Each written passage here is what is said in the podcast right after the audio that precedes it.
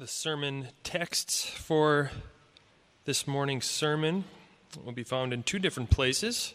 Uh, the first I will read from 1 John 1 1 through 4.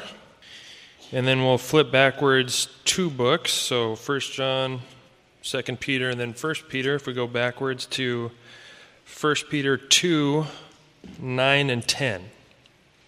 So 1 John 1 1 through 4, and then 1 Peter 2 9 and 10. That which was from the beginning, which we have heard, which we have seen with our eyes, which we looked upon and have touched with our hands, concerning the word of life. The life was made manifest, and we have seen it, and testify to it, and proclaim to you the eternal life which was with the Father and was, and was made manifest to us. That which we have seen and heard, we proclaim also to you, so that you too may have fellowship with us.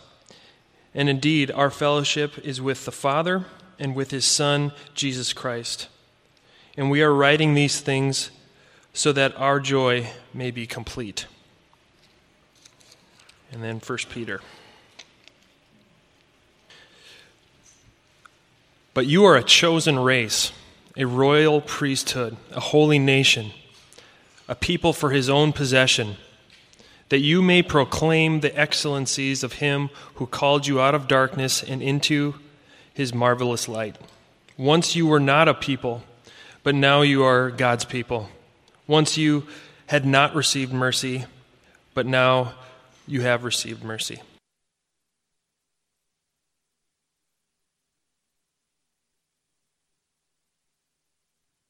Well, good morning.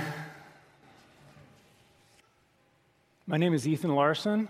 Some of you that don't know me, um, I'm actually a missionary from this church. And um, preaching this morning on global missions, missions in the church. And um, I serve with a ministry called Training Leaders International. Um, we do Theological education. It's our privilege to serve and to bring theological training to pastors, church leaders, uh, lay leaders all around the world to serve them as they serve the Lord. So uh, I've been involved in missions. Uh, I've been a pastor and a missionary for about a little over 20 years, I guess. That does not make me an expert. Uh, everything I have learned about missions, I've learned by doing it wrong. My deepest insights are failure. so uh, I don't stand before you as an expert. I stand before you as one who loves the church. So, that's what I want to speak on today. A few months ago, when I was asked to uh, speak on missions in the church, uh, I realized it's rather a large subject, and uh, one might fear that would make a rather long sermon. But um, fear not.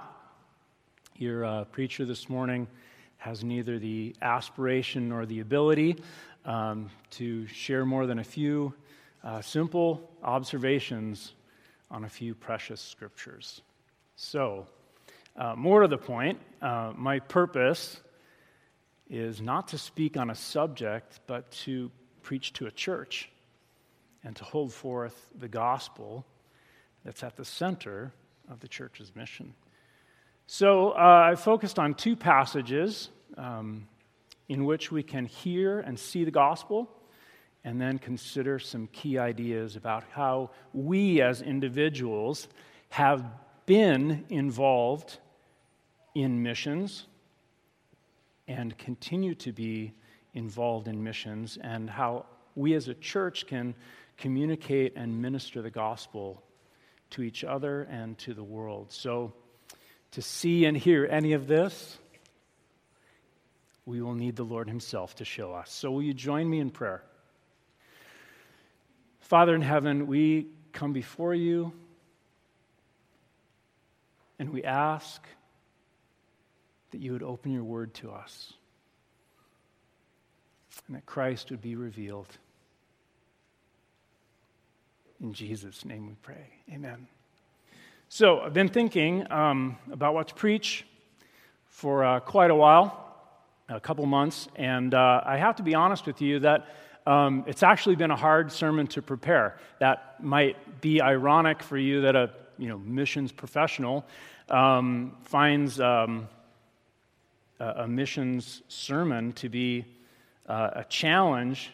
But uh, as I thought about it, I realized this is actually the first time I've ever preached to a church on missions.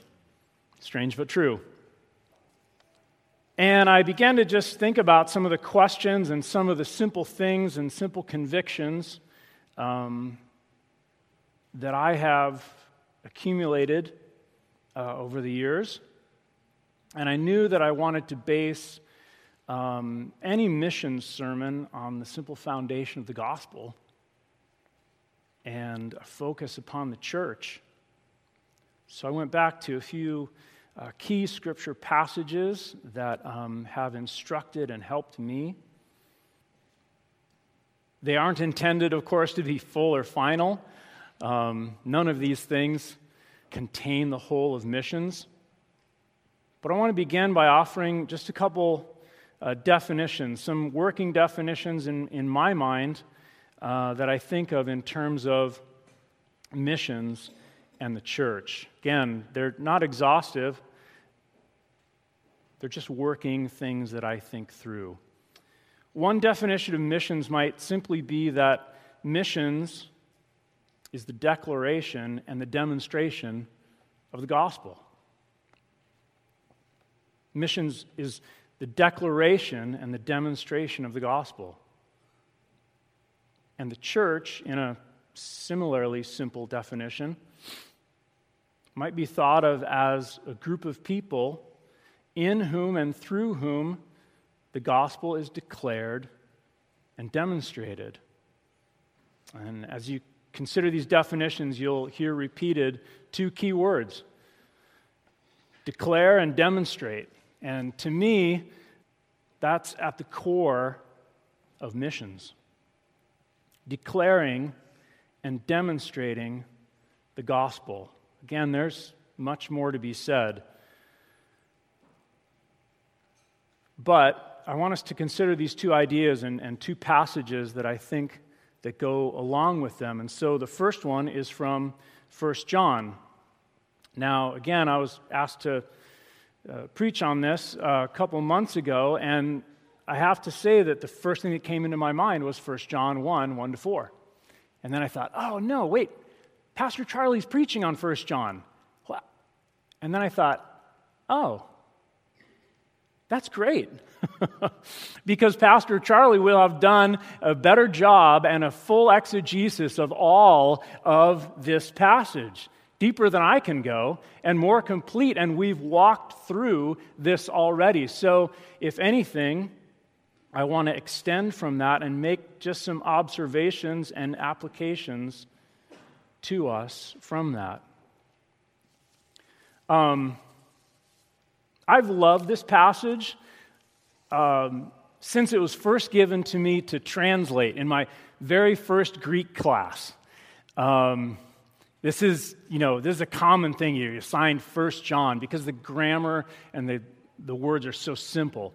Uh, but this is not a simple or simplistic passage. It's deep and it's rich, and I love it. It starts with this long, complex sentence, something like the Apostle Paul would write. But it really has a simple point, and that is the message of eternal life. And as we've looked at this as a church, we already recognize that John's gospel and John's first epistle resonate with each other in their beginning, don't they? Look at the familiar phrases that we've seen in both. That which is from the beginning, the word of life, made manifest. There's an obvious and intentional play here. John is dealing with a great, intense mystery, but it's also intensely personal. It's personal. In First John, or the, the Gospel of John, you have this really amazing uh, passage about this abstraction of the Word, the Logos. And here we have John speaking about this eternal Word that's made manifest. And he says here that this is what he has heard and seen and looked on and handled. He has intimate knowledge and experience with this word. We look at that, and I don't know what you think, but for me, it, it can be easy to become jealous of John's experience. Wow, wouldn't that be great? You know? He knew what Jesus looked like, he knew what Jesus sounded like, he knew what Jesus felt like. Which one of us would not want that experience? And yet, that's really not what John is enamored with or even really focusing on here. John's not bragging, he's not claiming a special position or privilege, rejoicing in something that he has experienced but his readers haven't. No, something far different is going on here. His intent is not that we become jealous or despondent because we don't share that same experience with the physical Jesus. In fact, he says something quite stunning and different. he says, That which we have seen and heard, we proclaim to you. We want you to know what we know, who we know, so that you may have fellowship with us. Indeed, our fellowship, into which this message has delivered us, is with the Father and with his Son, Jesus Christ. John's not keeping this experience to himself, nor keeping his distance from his readers. In fact, he proclaims this message, shares his experience, so that you and I might enjoy the same fellowship that he enjoys, nothing less. Indeed, it's, it's a fellowship with the Father and the Son. It's an invitation that you and I can share in. It's an expectation that we would know the same fellowship that John himself has. Then note also in, in verse 4, which I always just kind of thought was a throwaway. Not at all. John says his joy is not complete. his joy isn't complete because he's heard and seen and looked on and handled the word of life. His joy is incomplete until he's shared it and invited others into it and seen them experience the same joy. Not a lesser joy, the same joy. This is what John is excited about. This is what he's passionate about. That others would know the same fellowship, the same joy. That we too would hear and see and look upon and handle the word of life. Now, says in verse 5 this is the message we have heard from him and proclaimed to you. Okay, what is this message that's able to bring us into this fellowship? Here it is that God is light and in him is no darkness at all. we say we have fellowship with him while we walk in the darkness, we lie and we do not practice the truth. But if we walk in the light as he is in the light, we have fellowship. We have fellowship one with another, and the blood of Jesus, his son, cleanses us from all sin.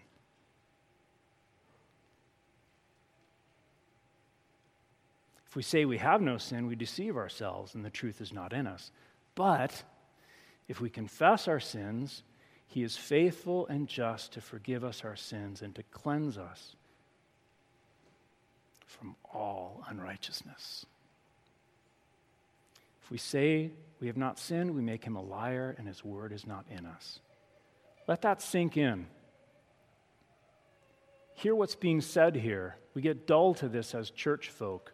This is a stunning claim. This message that's being proclaimed, that, that he's sharing, that he wants us to know, that he wants us to understand,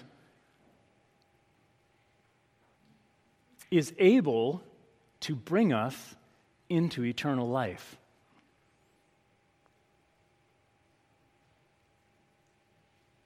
Do you realize the power and the potential of the word that we are reading here? this word, heard, believed, responded to, gives eternal life. Who wouldn't want to share that? Who wouldn't want others to enjoy that, to be brought into that same fellowship, that same salvation? These are life giving words. Just by what I'm talking to you about today. No tricks, no disciplines, no experiences, no exercises, rituals, just this message proclaimed. It's able to bring people into fellowship with God.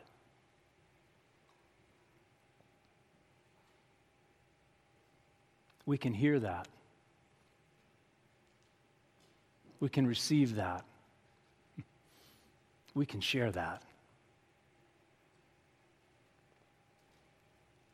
Look at what's summarized here in verses 5 to 10. I'm not going to go through all of it, but isn't this the core of the gospel? The declaration that God is light, that He's holy, pure, true, sinless. And that if we walk in darkness, in sin, we're outside of fellowship with Him. But then, this glorious truth look, if we confess our sins, that we walk in darkness, that we are unholy, well, then, He is faithful and just. And He will forgive us our sins and cleanse us from all unrighteousness. That gospel, that good news message, is able to bring sinners into fellowship with God Himself. In fact, no one comes into fellowship with God without that message. Romans 10 17 famously says that faith comes by hearing, and hearing by the Word of God. Hearing that declaration of the Word of God, the truth of God, gives life, gives life giving faith to the hearer to believe and act and confess sin, to be forgiven of all unrighteousness. It brings us into fellowship with God Himself, walking in the light as He is in the light, because of the blood of Jesus, cleansing us from all sin. Hallelujah. this is how every Christian becomes a Christian. Did you know that? This is how we're born again. This is how we become the people of God, the church. This is the declaration, it is the gospel, it is central to the mission and the ministry both of individual Christians and of the church collectively to declare the gospel. Missions is to declare the gospel first. it it has proclamation at its very core, declaring. We often hear sometimes people say, you know, probably quoting apocryphal uh, uh, St. Francis, right? You ever heard this? Preach the gospel and use words if necessary. you heard that before? Let me tell you, in the scriptures, preaching the gospel is words. it's a declaration of who God is, what he has done in Christ, and the announcement, the invitation to receive it. So, declaring the gospel. That brings us to our second passage. I'm going to go through both passages and then bring them together and, and, and say some things as we close. But, second passage from 1 Peter chapter 2. In this passage, we read the effects of that declaration. Now, you can go back, I'll give you some homework. I'm a teacher, I'm sorry. Um, you can go back and look at the first part of 1 Peter, and you will see that he describes much the same announcement of the gospel and of salvation um, to his readers that John does. But here in this passage, we read that that declaration of the gospel we, that we read about in 1 John, that Peter has spoken about earlier, uh, has not only brought us into fellowship with God, but that the gospel has brought us into fellowship with each other as believers. That's not just proximity, that's being brought together into something new. Look at this first part of verse 9 with me. Look at what being brought into the gospel accomplishes.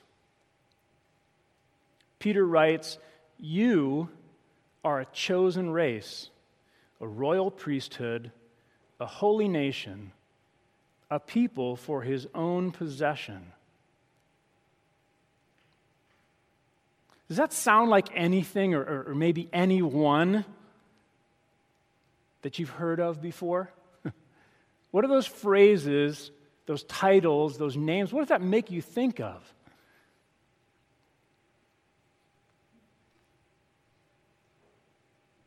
These are phrases and titles that God used, that the, that the Old Testament uses of God's people, Israel.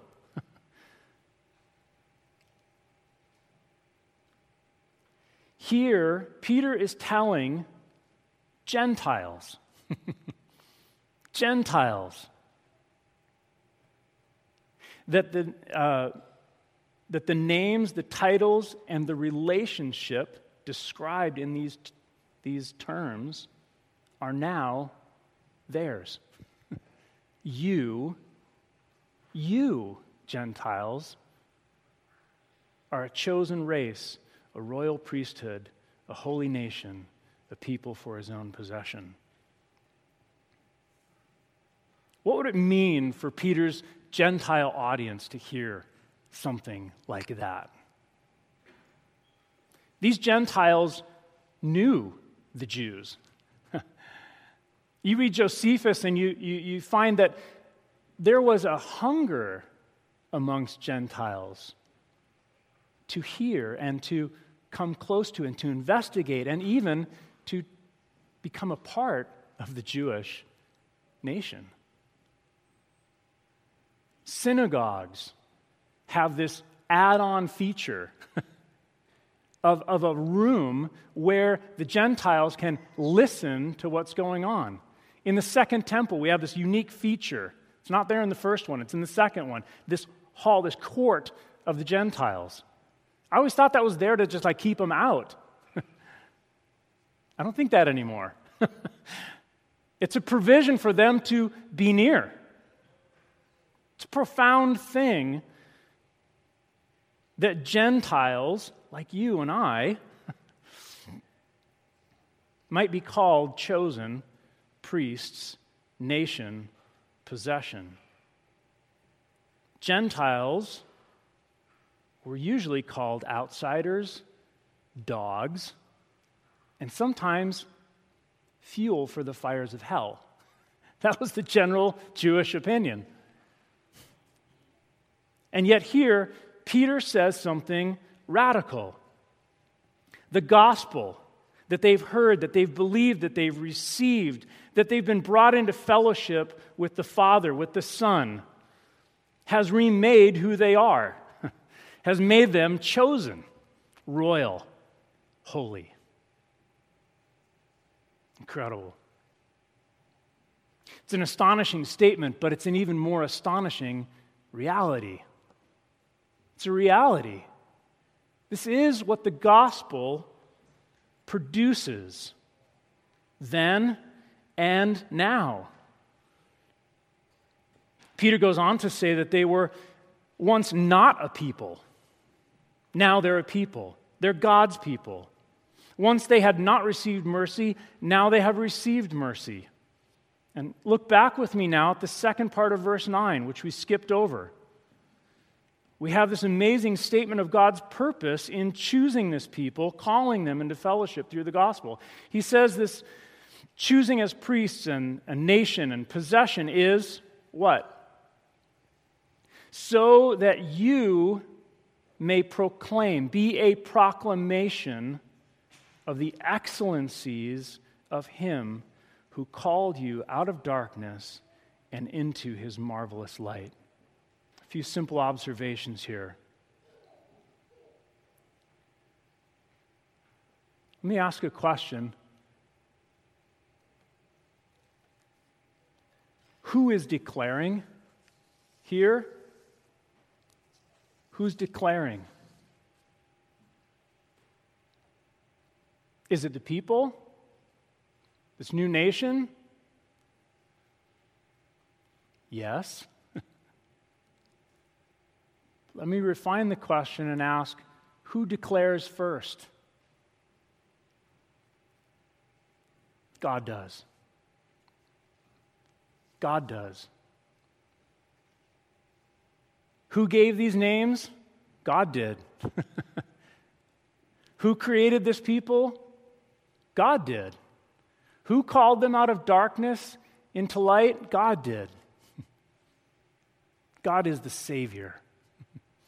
He's the actor, He's the lover, He's the seeker.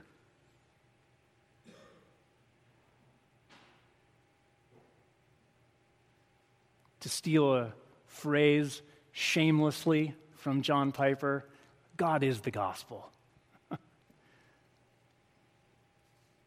I want you to see a couple things here. First of all, notice that even though these people are saved individually. They've heard the gospel, they have received it. They have, as John said, confessed their sins. And God, as John said, has been faithful. Forgive them of their sins and cleanse them from all unrighteousness. And here they are now in fellowship with God, and God calls them a chosen race, a royal priesthood, a holy nation, a people for His own possession.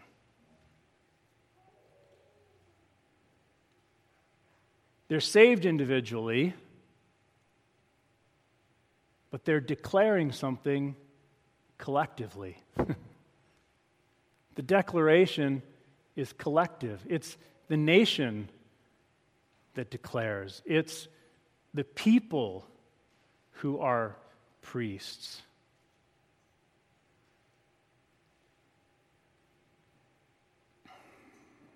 This is something about missions that um, in America we have a little bit harder time understanding. I work in a lot of cultures um, where they're we cultures, they're us cultures. And they rejoice, they understand the collective nature of being um, in the church, in the nation, in the people of God. It's harder for them uh, to think more individually. we probably have the opposite problem, right? it's easy for us in this individualist American culture to think in terms and to rejoice in our salvation. It's harder for us to think about being put in a group, being a declaration together, right? But when we think about demonstrating, here, at least in this passage, it's a collective group thing. this nation, this church, this church declares and demonstrates what it means to be saved. They declare and they demonstrate the gospel together.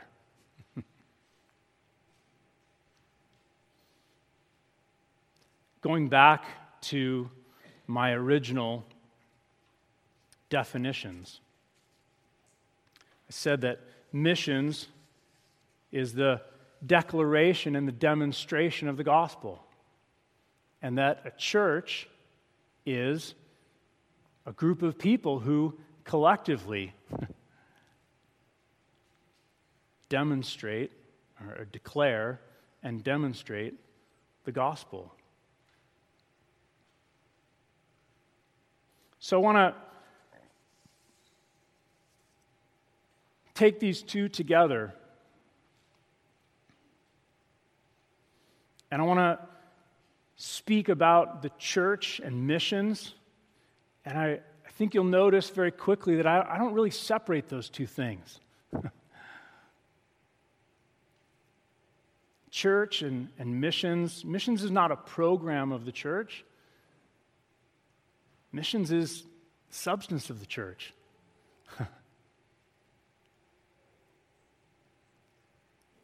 I also, in, in, thinking about missions, I don't know what you think, but you know, I, I, grew up as a pastor's kid. I grew up in church all the time, and when I thought of missions, it was like someplace out there. it was far away. If we're talking about missions, we just left foreign off the front of it. Missions is, is out there.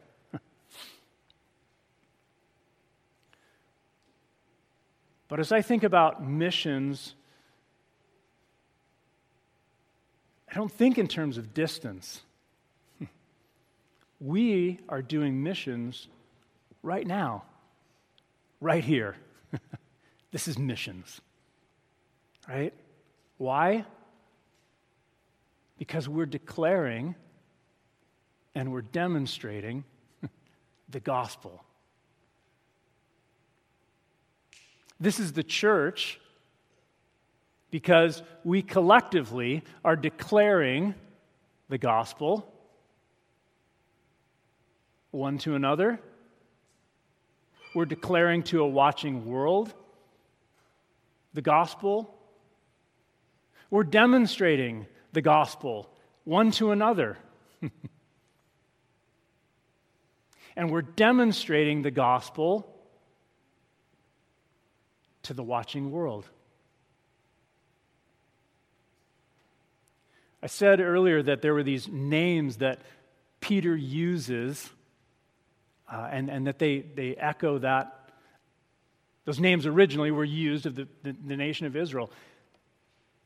What's, what's the word Israel mean? what's the word Israel mean? We use it so often, we just Think of it as a sound, it's a word. Governed by God, something like governed by God. Do you realize that the nation of Israel, everywhere they went, were literally saying, well, well, who are you? Oh, governed by God. We're, we're governed by God, right? so when people looked at Israel, they were supposed to see, oh, Oh, that, oh, that's what being governed by God looks like. That's what it's supposed to be, right? We're the same today. We are the Israel of God today. We are, right, the chosen race, the royal priesthood, the holy nation, the people for his own possession, proclaiming his excellencies together. Right?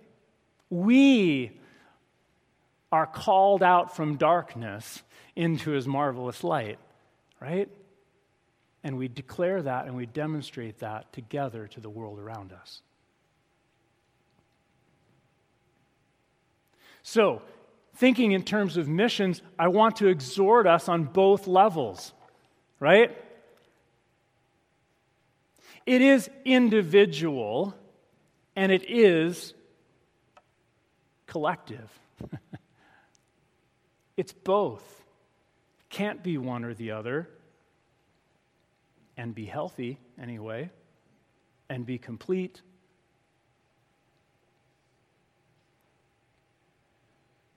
So, our mission as the church, mission starts right here. Maybe in terms of thinking about missions in our church, we should start right there. Are we declaring and demonstrating the gospel one to another? right? How can we declare? How can we demonstrate? Right? Let's do missions with and among and to and from each other. Let's be this life, this relationship this fellowship, allowing the gospel, allowing the reality, the truth, to shape us and form us and control us and energize our interactions. You know, our church is like every other church throughout the world. And throughout time. We are just like the church that Peter was writing to. Those same things apply to us, the same opportunities apply to us. And missions scales, it doesn't change, it scales, it grows, it extends out of that reality that's first at work in us individually and then at work in us collectively. Right? The declaration and the demonstration of the gospel. So, a couple things to think about. I don't know if you've thought about this. You know, I go as a missionary all over the place, right? Have you ever thought that you're the result of missions? you ever thought about that? You're the result of missions. Somebody declared the gospel to you and demonstrated it to you. Rejoice in that. Delight in that. Praise God for that. If you know that person, thank them. I'm sure it was more than one. We are the result of missions individually, right? We are the result of missions collectively.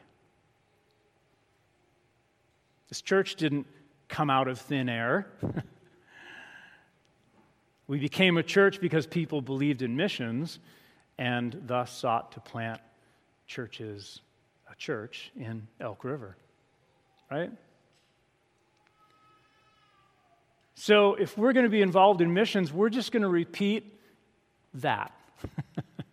Other people need to individually hear the declaration of the gospel. Start local. Start local. The gospel relationships that you have now.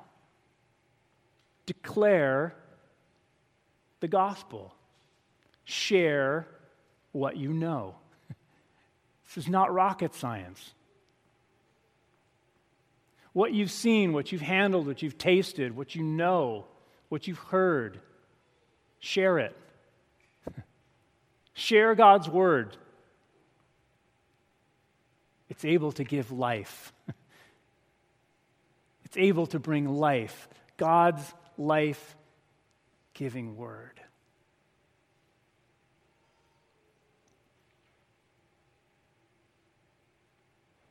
And then, as those relationships expand, as they extend, right?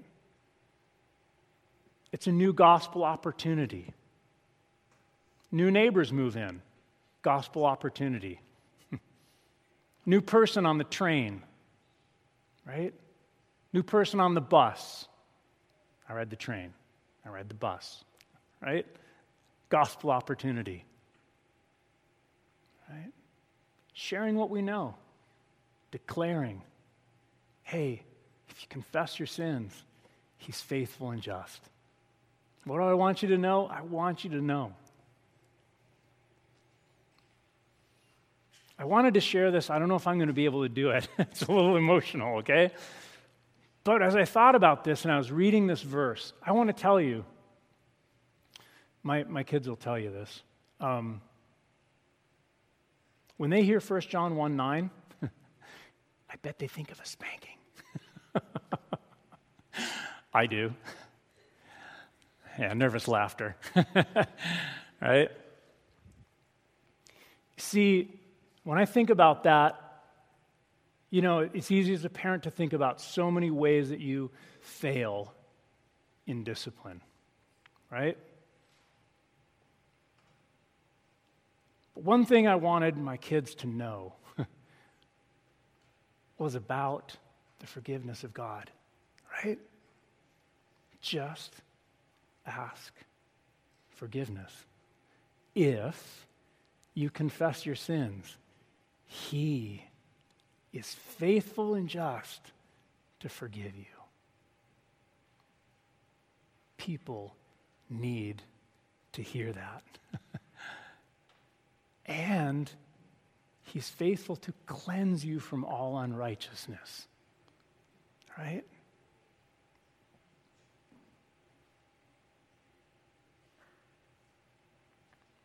I want my kids to know that. It's the most simple, profound truth. God forgives sin. God can make you clean. Right? It's no different for your neighbor. It's no different for your kids. It's no different for your parents. Right? Well, as I said, none of this is exhaustive. I'm, I'm, sure there's many other verses you can say and use that contain and declare the gospel.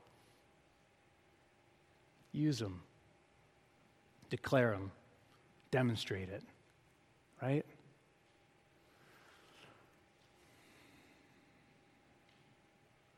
So the church is full of people, individuals who themselves are the products and the fruits of missions, right?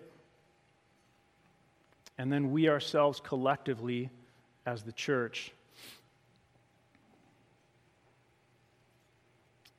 declare and demonstrate and thus do the work of missions in whatever relationships God gives us, right? We're talking about building. Do you think that's going to create some new relationships? Yeah. right? There's a table yeah, right there, Global Ministries. Go look at the relationships that God has given this church. right? That's the way that God has given us to reach out to the world beyond Elk River. Right? He brought Amos and Meredith to us. And then they uh, sent them to Albania right? And so through that relationship, we extend the ministry of the gospel through them. We send them.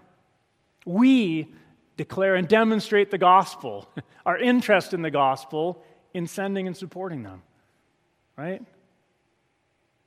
VJ and Abigail in, in India, right? Just look. It's gospel outreach. Pray that God would give us more relationships, right?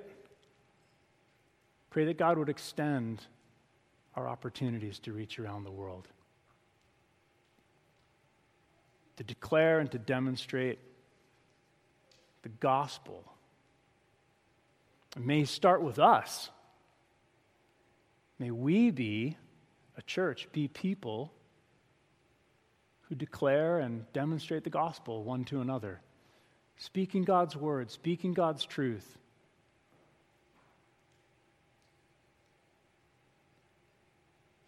Come to the end of something like this, and you're like, wow, so much more to say, right?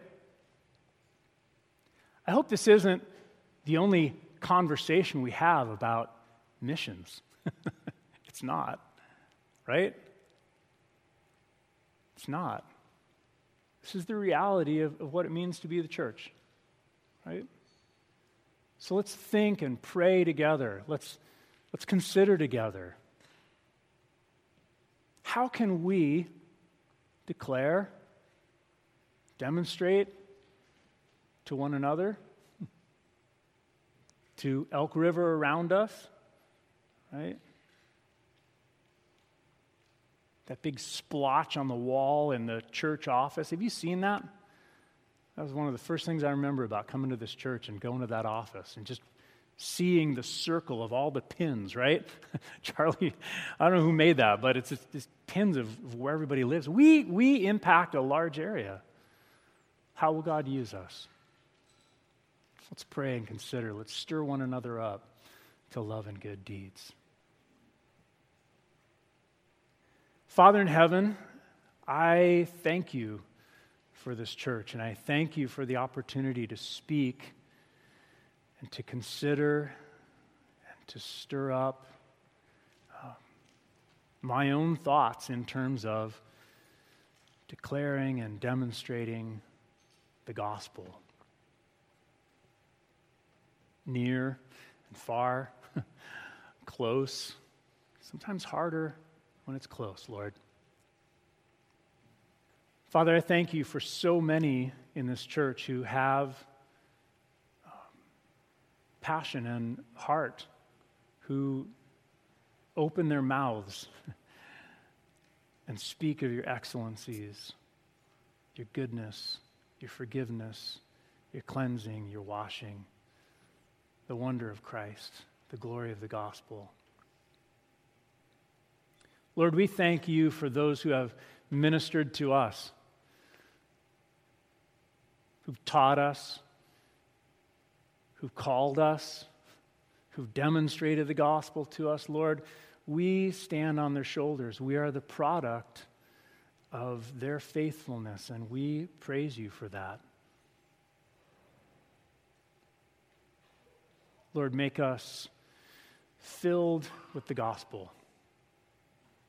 It's a work we can't stir up and do ourselves. We seek you for it. We ask you, work in us, work in our church, renew us, prepare us for all of the relationships that we will run across this week, that our church will uh, run into in the coming months and years. Lord, work now. Ground us in your gospel. Help us to declare it, to demonstrate it, to love it, to treasure it. It's in Jesus' name we pray. Amen.